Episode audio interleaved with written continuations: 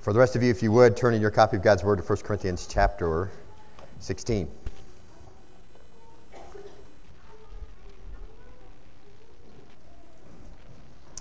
Grant, if you could pull the screen on, there we go.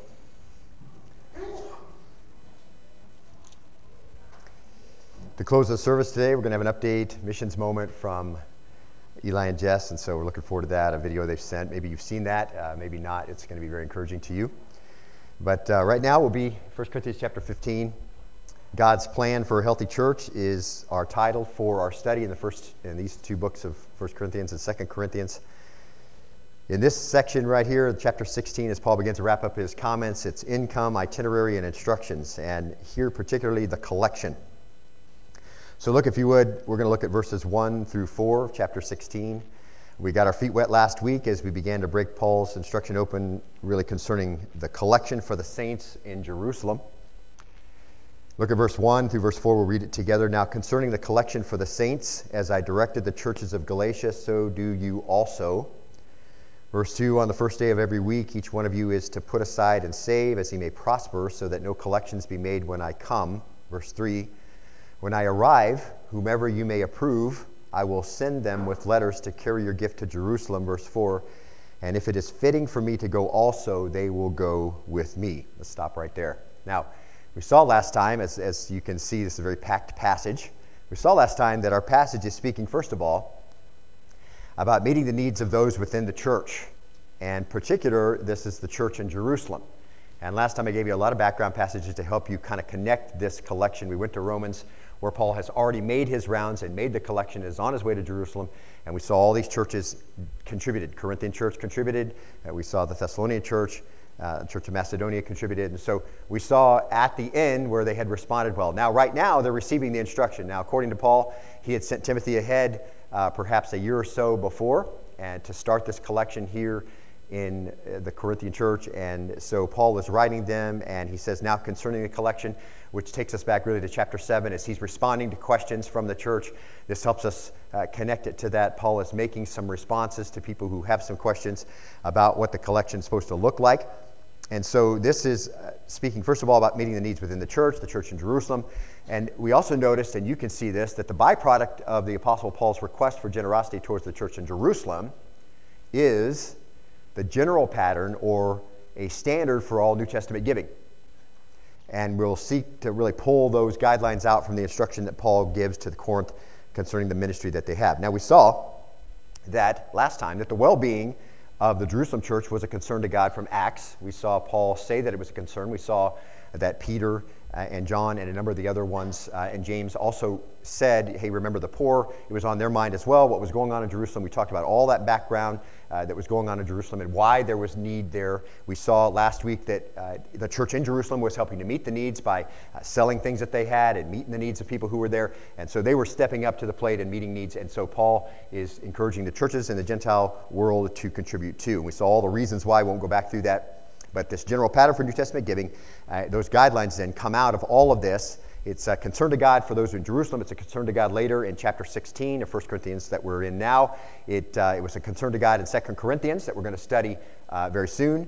Uh, the well being of those who have need has always been a concern to God. And we looked at a lot of passages that had that on God's mind as his people came into the land, as he continued to remind them that those who had need was important. Make sure you meet those needs. And so all those things are very uh, much a part of God's mind. It, we see that in the scriptures all over the place. And in general, sacrificial giving and sharing have always been a concern to God. And I believe, as we said this before, that God uses those who have need to teach us to express love in action a very, in a very tangible way. Now, we illustrated that with a lot of examples. We won't go back uh, drawing really parallels between the Old and New Testament. And we saw that the similarities were really extensive, and over it all, the heart of God for us, for us was to have this attitude of, so what is the need? And then really the action is to follow that attitude in helping to meet that need.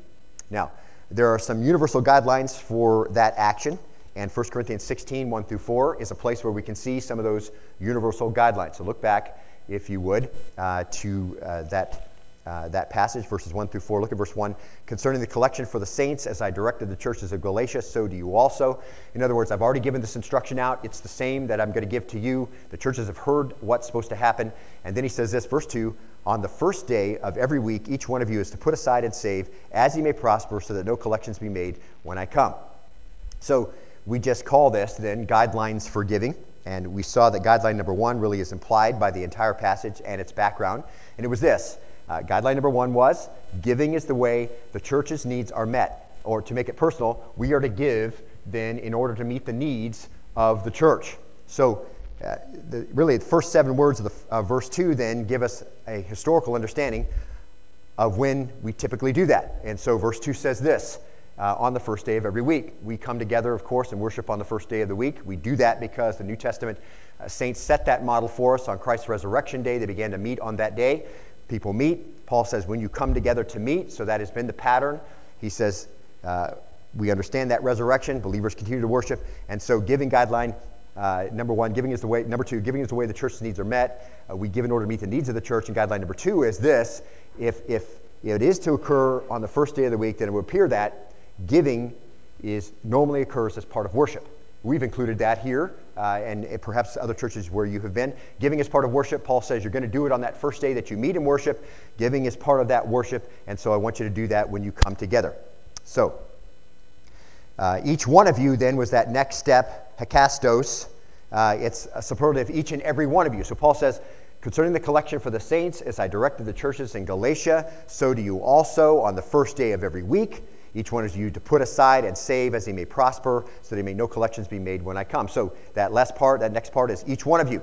And that's just each and every one of you. So, guideline number three, we saw everyone's supposed to participate. And I guess in general, you can understand this the normal action of believers is to give. That's the normal action. Okay? I don't think you can, as we went through all that background last time, and I won't go through that again, I don't think you can come away with any other understanding. Now, I gave you some, uh, really, some historical, uh, uh, some of the things that we can see in the church and observe over the years, what's actually the case in the church now, uh, how many actually give, how many don't, all that kind of stuff. But the fact of the matter remains that the instruction is clear. Each one of you, we're going to see it again, 2 Corinthians 8 and 9, each one of you over and over again. And so everybody's supposed to participate. I don't think there's any way you can look at the passage and say that there's some exception for me or for someone. Uh, it is part of what normal Christian behavior looks like. And so imagine, you know, Paul could have said anything he wanted to say right here. He said each one of you, but he could have said anything that he wanted to say. He could have said, all those with extra this month, come and give. Or he could have said, if you're wealthy, redistribute it. Or he could have said, uh, only if you think you can afford it, come and drop off a check. He could have said anything he wanted. The Holy Spirit could have carried him along to say any of those things, but what he said was, each one of you. He just took in a very broad stroke and just said, hey, you participate. And there's lots of reasons, of course, people give for not giving, and we're going to deal with some of those later, really as a kind of a secondary understanding of, uh, or a footnote, if you will, of this instruction. But I think we understand the Lord and His Word well enough to understand that His meaning is clear. And then I really gave you two verses to help you perhaps to develop uh, your feelings about all of this, and they bear repeating. First one is Luke 6 38, where Jesus is speaking on the Beatitudes, and He says this. He says, Give, it will be given to you. They'll pour into your lap a good measure, pressed down, shaken together, and running over. For by your standard of measure, it'll be measured to you in return. So, in other words, as you understand and you develop your feelings about this, wherever you are in this process of spiritual walk with, with the things that you have, understand this. If you understand this, then you understand this. In, por- in proportion to what you give, God will give back to you. So, not only that, but God will use the same measuring implement that you use, and He will press it down, pack it tightly, and cause it to overflow. So, interestingly, if you give a lot, you receive a lot more. That's just God's words. Jesus is giving these words as He talks to His followers. So, when you give, Jesus said, God will fill your lap to overflowing. So, being generous in giving results in greater generosity to you from God. And so, if you think about that, that's a very direct path of blessing from God to you. And in light of that Luke passage, this next verse makes a lot of sense. And this is the second one I gave you to help you really develop your feelings about that, about giving. Acts 2, 20, 35. Here, Paul is speaking to the elders of the church at Ephesus, and he's giving some final instruction talking about the, the scope of his ministry. And then he says this In everything I showed you, that by working hard in this manner, you must help the weak and remember the words of the Lord Jesus that he himself said it's more blessed to give than to receive. Now, Jesus said that what you give away brings greater blessing than what you receive. So to have the most blessing, you have to give. And then we saw, you know, a, a principle that can help us transition to Paul's further instruction in this verse, and that principle was this dealing spiritually with material things, okay? So put that together. Dealing spiritually with the earthly things that you have has to do with how you feel about what you have, not how much you have, okay? It has to do with how you look at what you have.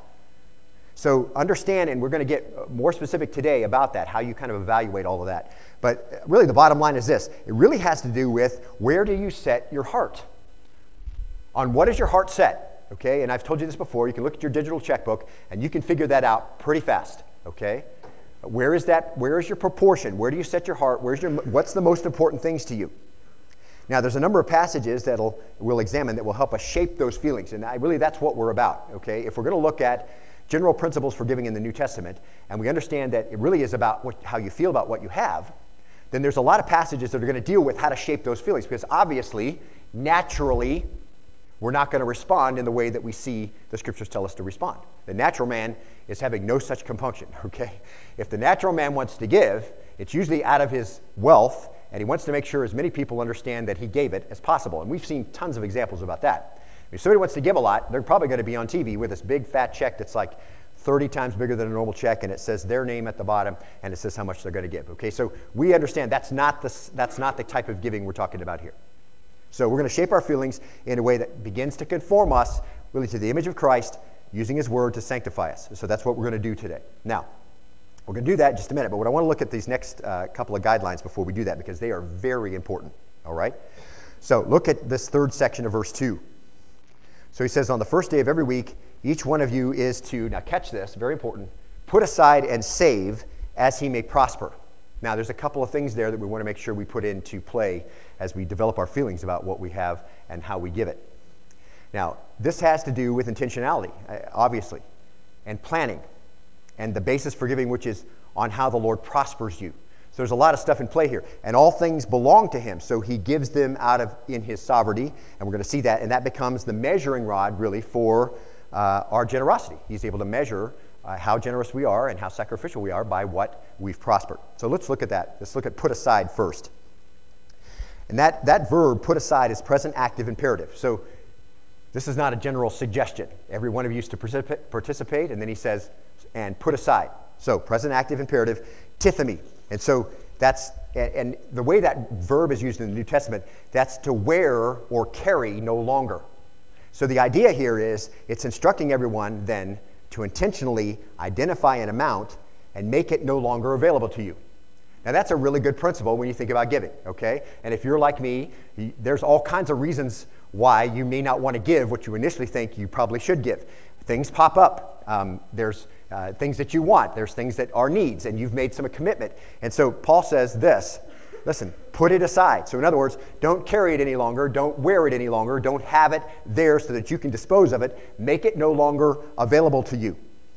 And it's a really great process. And that really requires some thought, okay? So, uh, for the most part, then, it excludes an emotional response. So, we don't do that here.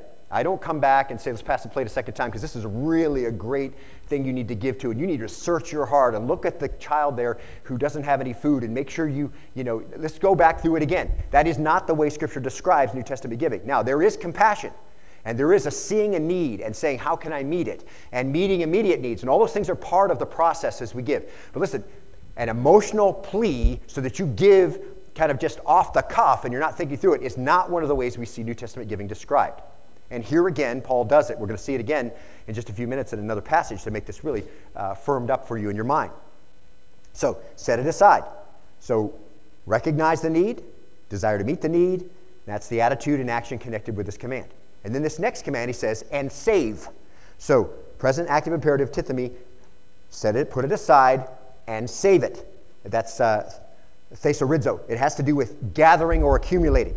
It's used for storing up grain and other items. So it's used in an agrarian society about as you harvest, you're gathering up that harvest. Okay? And that's just the general principle. So you're going to put aside, and then you're going to begin to gather it up. So over a period of time, perhaps, uh, you know, however the cycle works for you and your and your uh, and your budget, whatever, you set it aside. You determine what you're going to do. You think through it. You see the need, and you begin to set it aside. Take it off the market, if you will. It's not available to you anymore, and then just begin to store it up. And that's a very that's a very straightforward way to go about that. Gathering or accumulating. So guideline number four, you can see at the bottom. So we are to intentionally identify an amount to give and take it out of circulation. This is what Paul's telling the church in Corinth. If you're going to participate in this, this need meeting of the church, and of course, not the immediate church, their location right now, but it, of course, it is implied that that's being done. Otherwise, there wouldn't be anybody there, and there wouldn't be resources there, and all that stuff wouldn't be available. So Paul says, okay, you know, you've taken care of your local body's taken care of. This is another local body. You're going to meet the needs of the church, and this is how you're going to do it. So he says, put it aside and save it. And so I intentionally identify an amount to give, take it out of circulation, and then store it up or accumulate it for the collection. And so that puts the brain in action with rational thought, evaluation of the need, your ability to meet the need. And so we'll talk about this more in a moment. So, so each one has to do this, so nobody's off the hook. And we saw last week. And then each has to do it on the basis of, now catch this, all right, this is very important. Many questions about giving come up, and they're related to this. So let's just go through this, okay? As he may prosper. And that word prosper, euodoo, that's the Greek verb euodoo, as you may prosper, present, passive, subjunctive. All right, so you, you've been with me long enough to know some of this right away, okay? Present tense, that's tense of reality. Uh, passive voice, it's happening to you. So, in other words, you're being prospered. In your journey, some things are happening, and you can really kind of break this apart, and we will in a minute. And then subjunctive, remember, is the mood of contingency.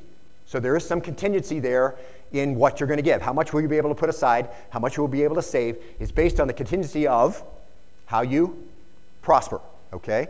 So in the English, here we see it is, and you may have that if you're not using the, uh, the authorized, you, you may have, in NASB it says may, how you may prosper. So there's a question of contingency there. In other words, the amount you'll be able to set aside and save will be contingent, catch this, on how you prospered. Now, that compound verb, prosper, refers to a journey and how well you did on a particular journey. So if you take it back in context, in a, an agrarian society, it may take, uh, you know, taking the crop or a livestock to market. So uh, in a nomadic living style, you're living in a tent out, you know, in the Negev or wherever you are, uh, that could be a long ways away. So you're gathering it all up and you're making a journey into a city center or whatever, and you're going to market all of that. And the question of how you're going to do is still up there. You don't know how uh, you know sow bellies are doing today, and you don't know how you know beef side's going to do, and, and whatever it is. And so you get into market, and however that market is, that's how you're going to prosper. Many in ancient times uh, would would uh, come across in their travels precious stones, uh, you know, metals of various kinds. Those would be taken and bartered as well. You know, if you're a craftsman, if you're artisan, you know, you, you uh, artisan, you may you know, you may make something, you may paint something, you may uh, do something, and you take that and you go to market, and they depart on this trip to sell or trade uh, what they had raised or accumulated or made, and they'd return home, and then you, the, the euodoo would be clear how you did. Okay, and from that is from that euodoo is the basis for how you give. And I think that's just again obvious that uh, Paul would, you know, he could have said anything he wanted. So this is that fifth. This is that fifth. Uh, I'll show you this fifth guideline. He could have said anything he wanted to say, okay? You know, he could have said, you know, and out of that euodoo, give 10%. He could have said, out of that euodoo, give 23 and a third percent, which is really the accumulated amount that he told his people in the Old Testament to give. Now, everybody says, well, everybody in the Old Testament gave 10%. Actually, we don't have any, any pictures or snapshots of that being the command from the Lord to do every time. We see a lot of that going on, but when you calculate up everything, and we'll do this one of these times on our study, if you calculate up everything that the Jew was supposed to give that the Lord had commanded, that's 23 and a third percent of his of his uh, what he has, and then he had to be ready to meet immediate need. So, you know, Paul could have said any of those things. Again, keep that in mind. He could have said, "Hey, you know, out of that amount, cut off 10%. That doesn't belong to you. Give it away." Okay, that's not what he said. He just said, "As you may prosper." Now, guideline number five what you give then is based on what the Lord has given you, and that's that prospering thing. See, however your journey went. And that will become then God's measuring rod for your generosity. So, however He prospered you, then in return, you give back, and that just seems to be very straightforward. Now, if you think about it, so you can think, okay, do we have that right? Well, a couple different translations. Uh, I want to make sure you know. Um, I think we may have passed. Let's see. Yeah, 1 Corinthians 16 2, Good News Bible. Uh, it says this Every Sunday, each of you must put aside some money in proportion to what you have earned and save it up. So, pretty straightforward there. 1 Corinthians 16 2, New Century Version. Uh, on the first day of every week, each one of you should put aside money as you have been blessed. That makes sense, right? So, all that referring back to how the Lord uh, has given what you have, and that becomes that measuring rod then for how you give. So, you can see the idea expressed here in verse 3 is this giving is in proportion to what you've earned. So, in other words, it comes from, as we saw just a second ago, candid, truthful, and upfront evaluation of how you've been blessed. So, you just engage the brain, you look at how you've done, and then that's how you give. Okay, that's a New Testament standard for giving. It's a general principle for giving. It's how Paul told the New Testament church in Corinth to do it. And according to Paul, that's what he told the Galatian church. That's what he told the uh, Macedonian churches. Everybody got the same thing. And we're going to see the Macedonian church instruction in 2 Corinthians 8 and 9. And we'll see the exact same, almost the exact same wording and a more extensive way to deal with giving in the New Testament in 2 Corinthians 8 and 9. So we'll take more time to really go back into some more background. So, the idea expressed then is this candid, truthful, upfront evaluation of how you've been blessed. Obviously, uh, and I just, you know, a couple of things that come into my mind. Obviously, not charging it on your credit card and, and then carrying that uh, balance over the months, okay? So you're spending stuff the Lord hasn't even given you. We're not talking about that, okay? If you use a credit card because you get points and then you pay that off every month, you know, how, however that works for you financially, you know, you're sound financial uh, as you evaluate what you have, you know, but what we're not talking about is giving on your credit card money you haven't made yet to make sure that the Lord's given, uh, getting His and you're just carrying that balance. That's not what we're talking about, okay? And now, another thing, it's not necessarily a fixed amount. Some of you, uh, your, your salaries go up and down, okay? And it's different every month. And, and you may have bonuses, you may have things, you have more hardship, more, you know, you may be in a negative cash flow for a month, okay? So these things are very flexible sometimes, and sometimes they're not. So uh, it's obviously not based on a percentage because Paul could have said that, but it, math is certainly involved in the whole thing. Okay, you're figuring out what you're going to do, and then you know that certain amount, whatever that is, is going to end up being a percentage, but it isn't what Paul said. Okay, so we're not we're not identifying that as the way we understand it. So, and that really gets rid of this idea that okay, I gave my 10%, I'm out of it. Okay, you know, I, I you know this I've already given what I'm supposed to give. I, I know that there's this other need, but I'm, I'm, not doing it because you know I've done my thing. So it's not that. Okay, um, so it really, as we honestly assess then how much we've been blessed or how much we've earned or, or, or how much we have prospered, uh, what is within our power to dispose of as we see fit, as we're able. Now, again, I want to shape our thoughts a little bit more as we said earlier. So we'll just touch base with 2 Corinthians 8 2. And we're going to deal with this in depth uh, in a few months. But now I just want to look at it um, because they have something to offer to us now. And I think it helps to kind of firm up where we are uh, in, in, our thought process. It has because it says something about the feelings that we need to have as, as the givers of Macedonia can be so helpful in modeling for us. And so in uh, 2 Corinthians 8 2, Paul is talking about them, and he says this uh, that in a great ordeal of affliction, their abundance of joy and their deep poverty overflowed in the wealth of their liberality. So let's just pause right there. A couple of things are obvious here, I think, and you can just pick them out. So they weren't giving out of duty first of all. Okay, they didn't feel like, okay, this is my duty, I got to do this. Of course, there is a responsibility and an exuberance and, and those kinds of things, a fervency in the ministry that we do and worship that we do, and that certainly plays a part.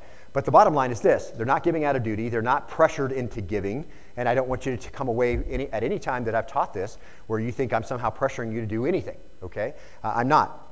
I'm, they didn't either. They didn't give out of being pressured. And perhaps you've sat under ministries where you felt pressured to do just that. You'll never find that here, okay? And they were not giving because they expected something. So we don't even see that modeled in, although obviously they understood how the Lord worked because uh, Paul had been teaching them and they understood how these things all go about. So the, this, the, verse 2 says this that they gave out of joy. They gave out of joy. You can find that in your notes. They were joyful to have the opportunity to give of what they had. Now, we just saw two verses just a minute ago that would probably make that pretty obvious. Why should we be joyful? Well, you know, if the Lord gives back in proportion uh, to the same scoop we use, plus he, he, packs it down and dumps it in our lap, you can give out of joy, can't you? In fact, if you really think about it, that could be the most favorite part for you of worship because you know the blessing that comes from it. And we also saw Paul quoting Jesus, it's more blessed to give than it is to receive. And if that's the case, and we all know how great it is to receive because we've all been kids and we've all sat around the Christmas tree or whatever, if you had that in your house, or you, you were looking forward to your birthday and you know there was, there was some giving going to be going on and it was to you. And some of you uh, guys who are my age, you're still looking forward to your birthday and then you give yourself a really cool present and or whatever. All right, now you just take care of it yourself. This is my birthday present. That's my wife tells me. Yeah, you've already taken care of your birthday present this year, honey. I mean, you did this and this. So, you know, you know how that is, okay? If you're with your wife, you know, Justin with his guitars. You know, he took care of birthdays for like, you know, 15 years into the future, all that kind of stuff, you know. I just saw your face, Justin, sorry. I just, uh, you know, picked you up. But uh, I'm just envious because he has so many cool guitars. But you know that how that works, okay? So we're, we're, used, to, we're used to receiving, and, uh, and we know how that is, but Jesus said it's better to give than receive. So, you know, here's these Macedonian believers, and they're giving out of joy. So it's not surprising, is it? But there was obviously a spirituality going on as they looked at what they had. So they're giving out of joy. They're joyful to have the opportunity to give of what they had. That's how they felt about it. And they were not just pleased, you know, or content or satisfied or willing. Paul could have used all those words. He said they, they were joyful about it. Now, let's skip ahead even further, illustrate this, and, and we'll talk about this further, of course, later. 2 Corinthians chapter 9, verse 7, it's a really great passage. Again, part of the two chapter uh, you know, section in 2 Corinthians that really deals with New Testament giving at length and a bunch of different parts about it. And so I'm looking forward to getting there. But just, just kind of give you a, a little uh, preface of what's going to go on. Verse 7 says this Each one must do just as he has purposed. Now, that's interesting uh, wording, isn't it? Because it, it's very similar to what we just read in 1 Corinthians 16, right? That's a compound Greek word, per, etai, which just means to choose before. So, in other words, that just really confirms our understanding of some planning. Okay, they're choosing beforehand. They purposed in their heart. Paul said, set it aside and save it. So take a look at it, understand how you've been prospered, and your mind's engaged in all of this. And so here, Paul just kind of again confirms that. You know, they just purposed in their heart what they were going to do. They decided in advance. It wasn't pressure, it wasn't obligation. They didn't somehow feel like they had to do it. They did it with joy, and they just purposed in their heart. And obviously, as they had prospered, or however it was, that was available, and that's what they gave. Okay, so he says, each one must do just as he's purposed in his heart. Then he says this not grudgingly or under compulsion, for God loves a cheerful giver. So here's the deal. Obviously, because they're really the poster church of New Testament giving, that's how they were giving. So they felt how? Cheerful about it. Paul says, This is how you are to give. The Macedonian believers become the example of this generous giving, this liberality, and so they were cheerful about it. They were happy to do it. In fact, it says they were abundantly happy to do it. Their devotion to Christ and his kingdom and the church and their brothers in Christ overflowed in joy. They had joy not because of their circumstances, because it says early in the passage they had great affliction. So they had joy in giving in spite of their circumstances. They're in a difficult time and they still had joy doing it. And even from a human point of view, if you think about this, beloved, initially they even made their circumstances perhaps a little more difficult with their generous giving, right? I mean, we can just kind of connect that. If they were in a great ordeal of affliction, their abundance of joy and their deep poverty overflowed in the wealth of their liberality. So they could have made their circumstances, at least initially, a little more difficult by just sticking with what they pre planned to give, sticking with what they had set aside to give, or however it was you find it might be more difficult than initially. So they had joy in being sensitive to new life. They, they, were aware of a true purpose. They, all the things that you, that you give to see happen, godly, you know, godly things, you know, laying up treasure in heaven. We talked about that. What does that look like? You know, if, you're going to lay up treasure that doesn't uh, go away, that doesn't, moth doesn't destroy and rust doesn't destroy, and it doesn't get broke, nobody breaks in and steals it. Listen, then that's investing in eternity. That's what they were doing. See. They, they knew that it was more blessed to give than to receive. They understood that God could measure back a greater amount than they gave. So all those things played into joy and cheerfulness. So they gave with feelings of joy, they gave with feelings of cheerfulness, and that's how our feelings then can be sculpted. Okay? We can be shaped in that way because those are the feelings that God wants in us. Now, back to 2 Corinthians 8 2. So again, just briefly here. A great ordeal of affliction, their abundance of joy, their deep poverty overflowed with the wealth of their liberality. Now, as you look at the affliction, a great ordeal of affliction and deep poverty, a feeling God doesn't want us to have about giving is what? Um, he doesn't want us to worry about, he, he doesn't want us to have worry. And that's just obvious, right? He doesn't want us to worry. They had deep poverty, they had great affliction. We don't see worry there. He doesn't say, hey, don't worry about that, don't be anxious about that. He doesn't say any of that. They just had that and they gave with a wealth of liberality. And Philippians 4 6, of course, says to us, uh, be anxious for nothing but everything by prayer and supplication with thanksgiving. Let your requests be made known to God. So obviously, Paul's not, Paul's not laying this responsibility on the church to give and making it a no win situation because now they're going to worry about it. See, the church is not worried about it here. It's an understandable concern, of course. The church didn't have much. At this point, they didn't appear to be an affluent church or a church with much to give on the side. They had deep poverty. Very deep poverty just means that they were uh, ptocheia is the word, the noun. It just means the church, many in the church were destitute. Some were living uh, hand to mouth or paycheck to paycheck. So, a very tight budget, if you will. Uh, not a lot to give, many difficult things around them, some hardship that's going on. And I, what I love about this passage, beloved, is this I like that they're factored into what New Testament giving looks like. Because, I mean, if it was just wealthy people, then it'd be very difficult for us to relate to it, right? I mean, if it's just people who had a lot uh, extra and they were giving a lot, it wasn't really a big deal. Paul pulls these people in. They don't have much, they're going through a difficult time.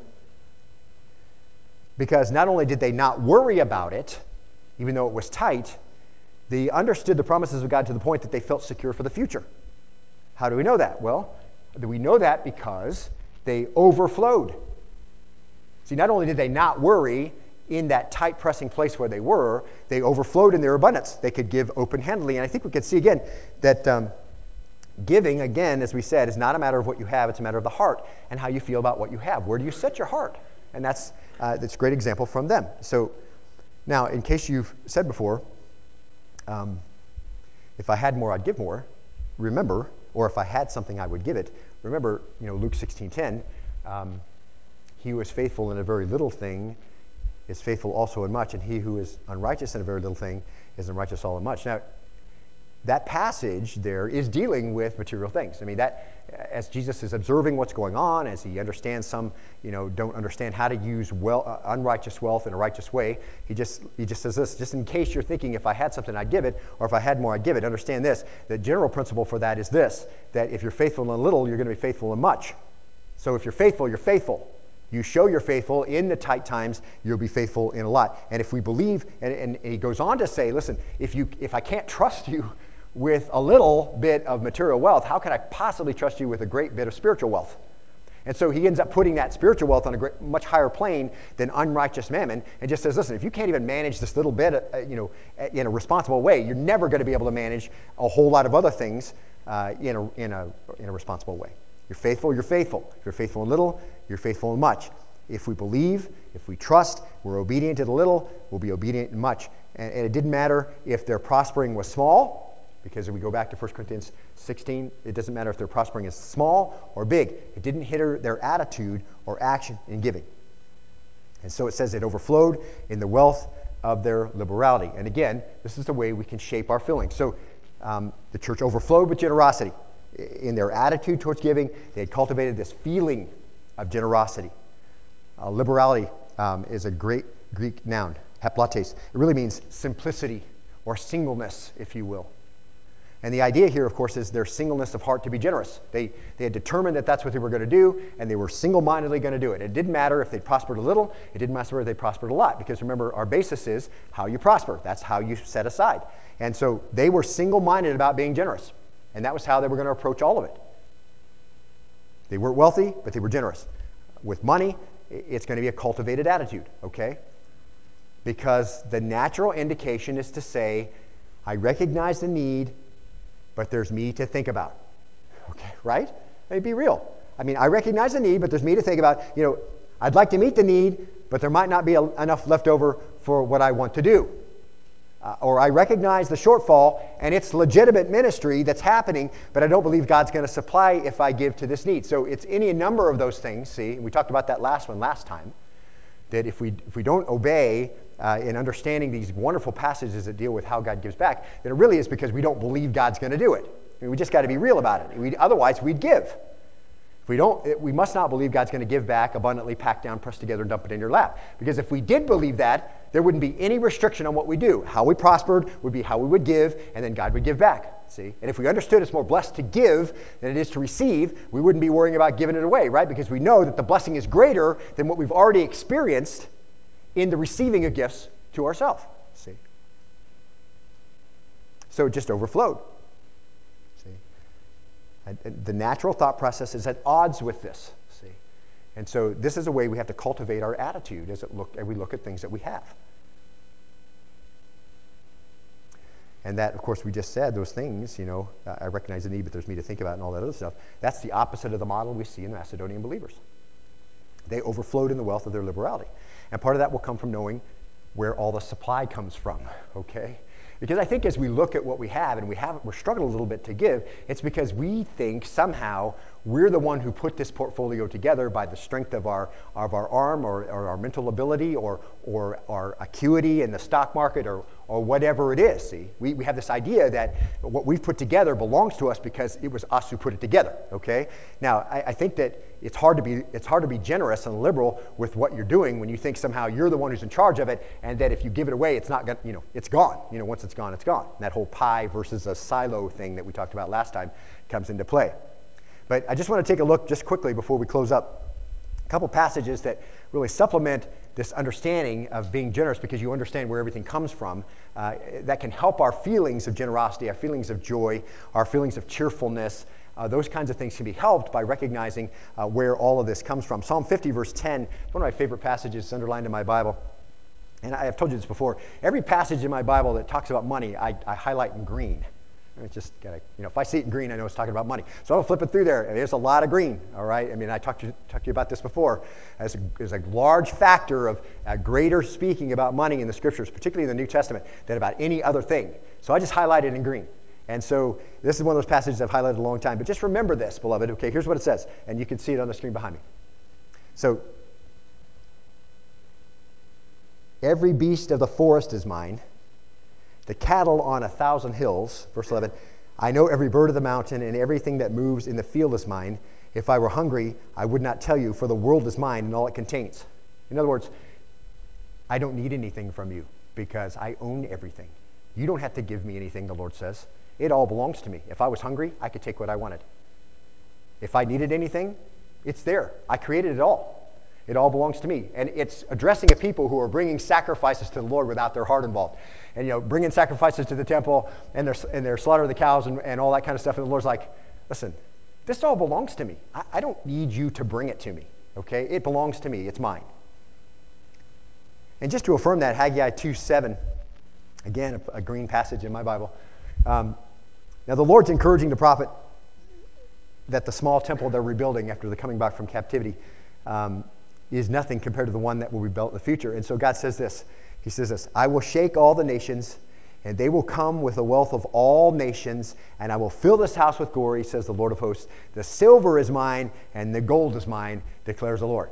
Okay, so not only are the cattle, is the cattle on the thousand hills mine, not only all the birds, and if I were hungry, I wouldn't need to ask you because everything belongs to me and the earth and everything in it. Uh, he says this the silver is mine, the gold's mine. I know you built a small temple. You've come back from the land of captivity. You don't have much, and people were weeping because the temple size as they rebuilt it was much smaller than the one that they had been torn down. And they're like, oh man. And the Lord's like, don't worry about this. And he's thinking about the glorious appearing of Christ and, and all the things that are going to happen. he's like, listen, this is going to be way different Okay? This all belongs to me. This is where you are. And you've come out of captivity, and this is what This is what you can do. And uh, just put this one on if you would, Alex, or whoever's back there. This is what you can do. And so don't worry. It's all mine, all of it. The earth is mine, all that's in it. Um, gold comes out of the earth I created, God says. So do the trees that are used to make money. So just put it right in our, our uh, vernacular. Everything is mine. And so uh, God says it's all His. It all comes out of the earth, it all comes out of His creation, all of it. Now, remember, see, God is saying this to a destitute people who had very little. Uh, the first group from Psalms had a lot and they weren't honoring the Lord with what they had. The second group out of Haggai, they had nothing, and they were nearly destitute, having just come out of captivity. And here's the thing he wants to reassure, reassure both of them, both groups, that he alone possesses all things. Now, the ones they think uh, who think they control their assets and the ones who don't have many assets. He's like, listen, either way, understand that everything that is out there belongs to me. I don't need anything from you. You think you're wealthy, but I've given it to you. And if you don't have anything, don't worry because it all belongs to me and I'll take care of it. Both sides of the coin here. Now, the last passage I want to look at is from Deuteronomy 8 6. I'd like you to turn there, actually, if you would. This, this passage is really rich, and there's a lot we can pull out of it, and we won't spend the time to do it, uh, but uh, there will be some things I want you to see, as, because it really applies to what we just got through talking about. And here's what's happening. Uh, there, there's, a, there's a group coming into the land from wandering in the desert for 40 years, and this is the conversation that precedes uh, the first two that we just looked at. Okay, this is when the Israel's coming out of wandering and they're coming into their land, and um, the Lord is talking to them about this land that they're getting. And we just t- barely touched on this last week. We'll do a little bit more this week. Look at verse 6 of Deuteronomy chapter 8. You there? It says, Therefore, Therefore, you shall keep the commandments of the Lord your God to walk in his ways and fear him. Verse 7 For the Lord your God is bringing you into a good land, a land of brooks of water, of fountains and springs, flowing forth in valleys and hills. Verse 8 A land of wheat and barley, of vines and fig trees and pomegranates, a land of olive oil and honey. So pause right there, okay? Now just get that picture in your mind. So here's the deal God's drawing their attention to something they obviously know already. When God made the world, he filled it with a lot of wonderful things. And that sounds pretty good, doesn't it? I mean, the land they're coming into sounds pretty lush. Sounds like there's a lot there to be available to them. And when he picked a land for his own people, he gave them the best land there was to have. That's just like the mind of God, isn't it? I mean, this is the people that were called by his name. This is the land he's going to give them. So he just, nothing wrong with any of that, okay? He puts them right where he wants them. Then verse 9, a land where it says, where you will eat food without scarcity and in which you will not lack anything. So God's generous, God's good, God's gracious. He gives to his people. And as he brings his people into the land, this is what he does for them. And you recognize that about him, right? I mean, as you, as you give thanks for your food, as you give thanks for your day, as you close your night out after your kids are in bed, you lay down and just say, Lord, my life is rich. I have way more than I could ever imagine. And you might not have a lot. You might, you might have not, not have much at the end of the month, or the month you know, may still be going and you've come to the end of the resources or whatever it is. But when you lay down at night and you look around you, you can really say, right? You can resonate with the people and just say, hey, you know, I have a lot. You've, you've blessed me. You know, I've spent a lot of time overseas with people who didn't have a lot. And you know what? They always, they always said that. And when I looked at their life, I think, man, you hardly have anything. You know? And yet, they were like, you know, Lord, you're good and you're gracious to us and you give. And so, it, again, it's not a matter of what you have, it's how you feel about what you have, right? And where you set your heart. And they set their heart where it should be. So here's the deal God's good, He's gracious, and you can recognize that, and uh, that helps to shape our feelings too, doesn't it? God, you're good, you're gracious. I know we're tight you're still good and you're gracious. I know we barely have enough to make it. Um, you know, sometimes we're not sure where that last grocery run money is going to come from or whatever it is, but you're good, okay? Then he goes on to say, verse 9, a land where you eat food without scarcity, in which you will not lack anything, a land whose stones are iron, and out of whose hills you can dig copper. So they're already mining, they're bringing minerals to the surface, okay? Um, you know, mining was uh, bringing the earth into subjection, so, you know, if you're one of those that uh, straps yourself to an oil rig and says, don't drill here or whatever, understand, you know, that was the mind of God way before you know, Greenpeace and all those guys are out there trying to keep the whales from getting killed and, and all that, all right? And just in general, the world is not eternal. It's not going to last, okay? Now, that doesn't mean we don't take care of it, but it's all going to burn up. And, and Jason read that today. Because it's all going to be consumed, what kind of people should you be? So keep that in mind, okay? So he says, listen, you're going to be able to dig these things out of the ground. You know, that's God's idea, you know. And then verse 10 says this When you've eaten and you're satisfied, you shall bless the Lord your God for the good land which he has given you. Now, there isn't anything wrong with that good land, right? It doesn't say you should feel badly about it because you have enough to eat. It doesn't say you should feel guilty because, you know, you've got olive oil and bread and, and you're, you're picking grapes and vines you didn't plant and you're, you're planting cultivated fields and harvesting them and you didn't, you didn't do that and you got a house to live in and you didn't build it. It doesn't say, hey, you should feel badly about that, you know, strip all that away from you like the Amish, you know, how far down can we get? You know, let's, let's take away, how when is it that you've got to the point where that it's at the right amount that you've stripped away, see, in order to be spiritual? And we're not talking about that. See, God doesn't say anything about that. When you've eaten and you're satisfied, you'll bless the Lord your God for the good land which he has given you, okay? So God affirms those things. Just give him thanks. He tells the people, you know, enjoy, enjoy this. I mean, this is my gift to you. Uh, you know, this is the harvest that I own. This is, you know, kill the fatted calf, whatever. You know, I prefer a good steak. If you want a fatted calf, go ahead. But, um, you know, this richness, this goodness of God, whatever it is, you know, this is the thing that I've given you, he says. Just give the Lord thanks, bless him, you know, um, enjoy that. Uh, and verse 10, what are they to do? You know, bless the Lord your God. Uh, what's that mean? Well, you know, it just means uh, be thankful. Recognize his goodness. Recognize the source of everything. He owns it all. He owns the cattle on a thousand hills. He owns all the minerals, all the trees, all the birds. Everything belongs to him. The earth and all its fullness. It all belongs to him. He gives it to whomever he wishes in his sovereignty. And he's given them this. And this is a great example for us to see. How do you respond? You give him thanks. You worship him because he's been good to you.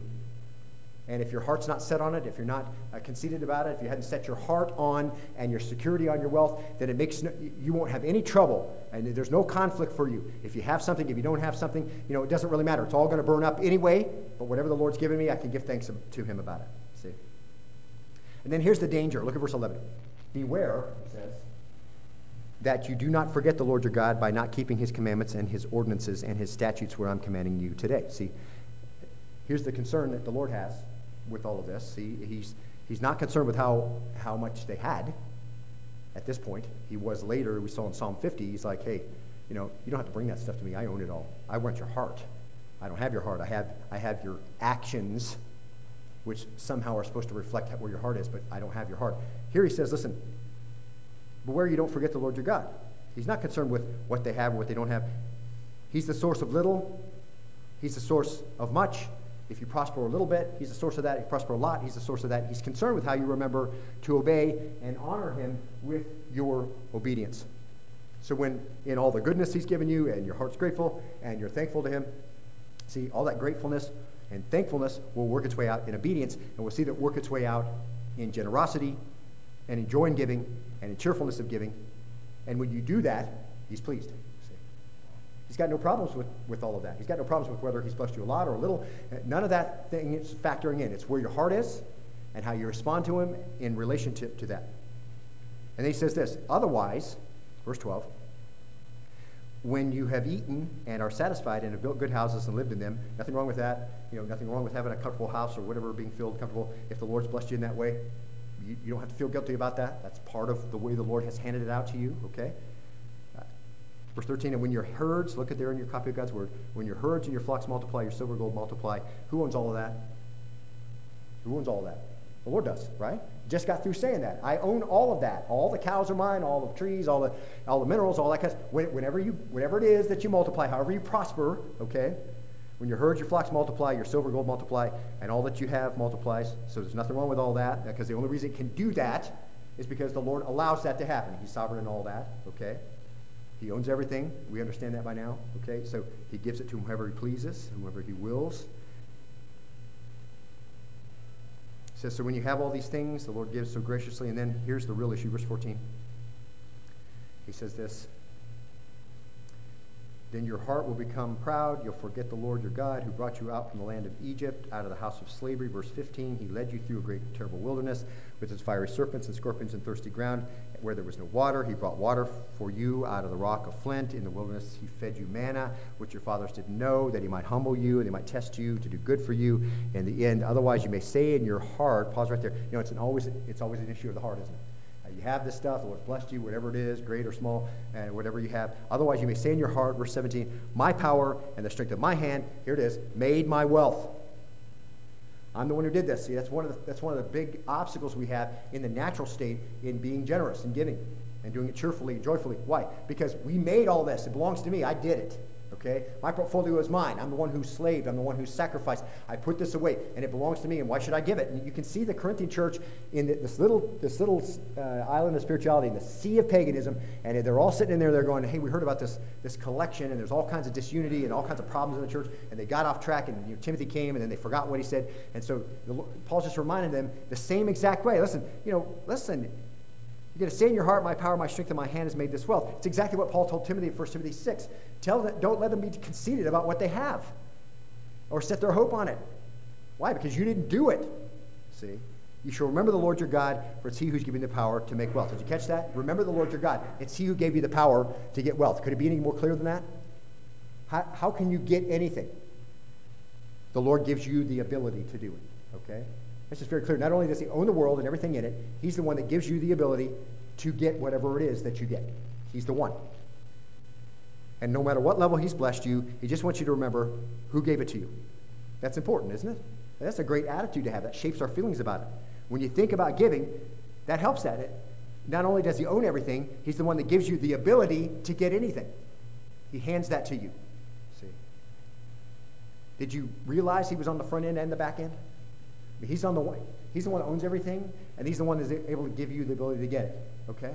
I mean, he's on, he's on both sides. We're going to see that he's in the seed and he's in the harvest in 2 Corinthians 8 and 9.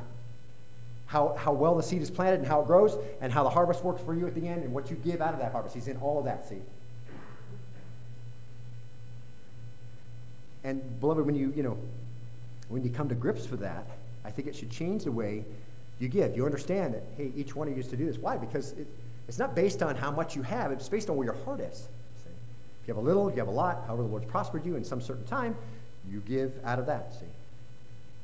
And considering what we saw last time, it's more blessed to give than to receive, and that God's promised to restore what you give in the same measure, pressed down, shaken together, and running over. You know, you combine those promises with these facts, that can really shape us to be more like the Macedonians, right? And that was the whole point to put them on display, to make them the poster church of what New Testament giving looks like. And he took the, the lowest of the low, the ones who barely scraping it, you know, hand to mouth and, and living paycheck to paycheck. And they did this with great joy, even in the midst of difficult times and the pressing pressure, as we looked at that word before. And let's look at this last part of the passage, verse 18, and we're, we're going to close.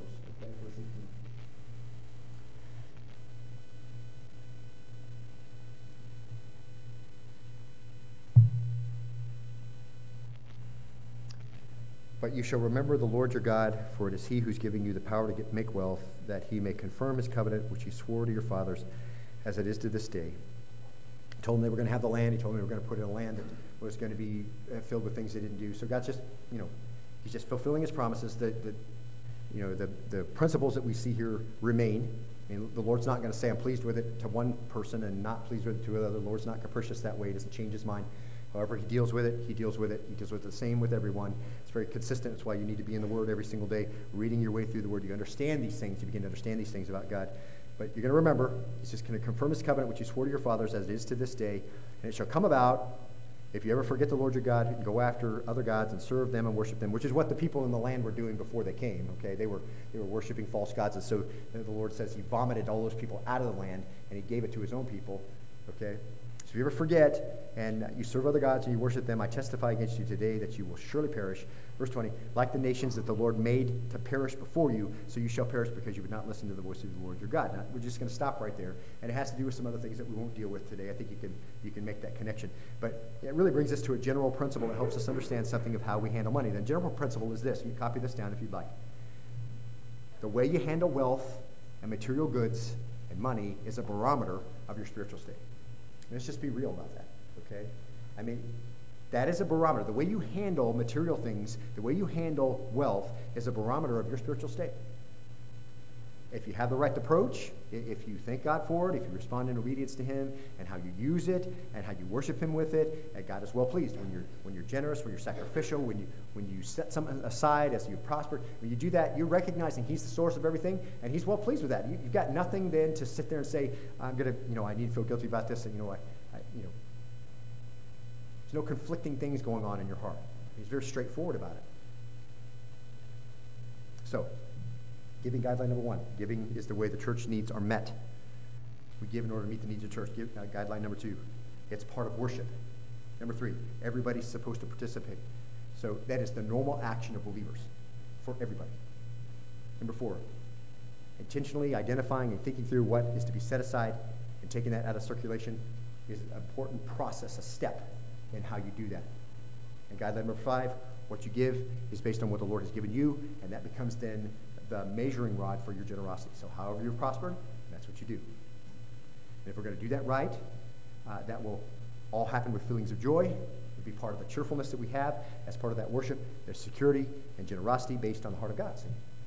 So, very straightforward. It's not, it's not, uh, it's not complex. The Lord just gives us his guidelines and says, listen, as I told all the churches, Paul says in, in, uh, in Galatia, as I told them in Macedonia, uh, Achaia, which is Corinthia. Uh, in Romans, he says he told all those churches, and then he went through, and they all gave, like he said. And becomes that model for us. And then he says this, and this is how we're going to close, okay?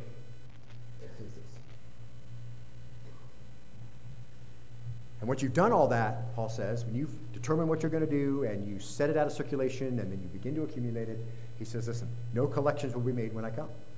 In other words, I'm not going to have to come and convince you. See, I'm not, I'm not going to have to readdress this with you. If you understand how all this works, see, I'm not going to have to give you some emotional plea for the people who are in Jerusalem. You understand what the need is. What's the need? That's my attitude. How can I meet it? That's the action. How do you meet it? Well, you meet it by setting aside some portion based on what you've taken in, and you accumulate that and you give it. That's how it works. See? I'm not going to pass the plate twice, Paul says. You think through this, you understand the need, embrace your opportunity, be generous, be sacrificial, because that's how the Lord deals with you, and he, anything you have belongs to Him anyway. This is going to be a time of blessing for them, and a time of blessing for you. We're going to see in 2 Corinthians 8 9, generous giving results in thanksgiving to God. And you get blessed, obviously, when you give, but the Lord gets glorified when needs are met. How about this church in Jerusalem when this, when this offering showed up from all these other churches? Who do you think they were thinking? They're giving thanks to the Lord. Why? Because He provided. And they're trying to provide for the needs of this huge Jerusalem church where lots of people are not working and there's lots of need. And then this big offering shows up and all these faces from the Gentile churches saying, I love you. And who's getting thanks? The Lord's getting thanks, see? And that's exactly what He wants to have happen. He gets glory.